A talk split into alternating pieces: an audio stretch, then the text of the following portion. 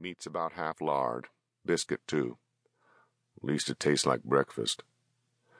Rita let out with a give-me-strength sigh, like she knew she was dealing with a child. They continued eating, and into Jimmy's mind, which generally ran along unimaginative lines, came the image of a sapling palm bathed in golden early morning sun. As the image hung there, superimposed over the customary traffic of his thoughts, it began to acquire detail. Dew beaded its dark green fronds. Glowing dust motes quivered in shafts of light like excited atoms. A speckled lizard clung to the trunk. When it faded, he said, "Now I know we got one coming. It's talking at me already." Rita popped a fry into her mouth, chewed. "What's it say?" He told her about the palm tree. She was studying the fine print on the back of a candy bar wrapper she was preparing to tear open. "Sounds like a real pretty story. I know it ain't talking at me," he said, annoyed by her indifference. "It's a figure of speech is all. I ain't as simple as you think." "You don't know what I think," she said flatly, and peeled back the wrapper. She had a bite of the candy bar. "What the hell you see in me?" he asked. "It can't be much. You treat me like a damn idiot about half the time." The rain picked up, filming across the windshield, washing the tire dealership into a blur of blue and white. "How I treat you the rest of the time?" Rita asked. "You treat me nice," he said sullenly. "But that don't— well, maybe you ought to consider that before you snap at me. Maybe you ought to assume when I don't treat you nice, I got things on my mind." That worried him. "What? Something bothering you?" "Something's always bothering me, Jimmy." She stuffed the empty fry carton into the McDonald's bag, balled it up, rolled down the window, and heaved the bag in the direction of a dumpster.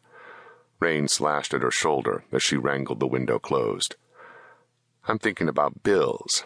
If it ain't bills, it's about getting the van looked at, about whether we should do the show in North Bend, about all the shit you don't have to handle." "I can do my share. You just let me." "Oh, yeah, I seen you do your share. Last time I left you to handle things, we had collection people calling every five minutes. You want to know what I see in you?"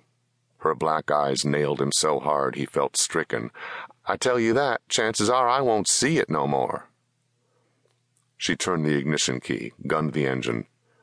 "Finish your breakfast. You know they won't have nothing good at the show." He was remembering the palm tree, wondering where it grew, Mexico or Brazil, maybe Cuba. It took him a few seconds to respond. "I ain't eating no damn lard," he said. Tucked into a corner of the Issaquah Armory, away from the central pathology of the gun show, where beneath ceiling-long trays of fluorescent light, teenagers with tipped hair, relief map acne, and Satanist T-shirts fondled assault rifles, and wary militia types with graying prophets' beards passed out tracts to Kiwanis Club members and fat men with trucker wallets, and novelty dealers sold Buck Owens switchblades and World War Two bomb casings, and families shopped at the fancy booths for a nice pearl-handled carry-along with decent stopping power for Mom. Far from all that, tucked into a rear corner of the building, were the two tables assigned to guy guns. Unlike the other dealers, Jimmy and Rita suspended no banner behind their tables. They appealed to a select clientele, and the people with whom they did business knew how to find them. In their display cases, a forty-two caliber Smith and Wesson revolver that had once belonged to Teddy Roosevelt, a thirty-eight caliber Beretta with a golden grip presented to Elliot Ness by the Chicago Chamber of Commerce, and a single-shot Derringer wielded by the Civil War spy Bell Star, nested in among weapons of less noble yet no less authentic pedigree, some dull and evil-looking amid folds of purple velvet, others with fancy plating and inlays appearing harmless as jewelry.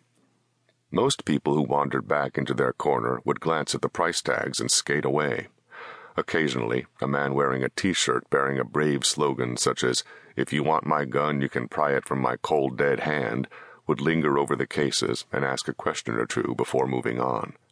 And once, a group of Russian men who had been buying switchblades in volume debated whether or not to make an offer on the Ness Beretta. "Is Elliot Ness the untouchable guy, yes?" their spokesman asked. And when Jimmy said yeah, it was indeed that Elliot Ness.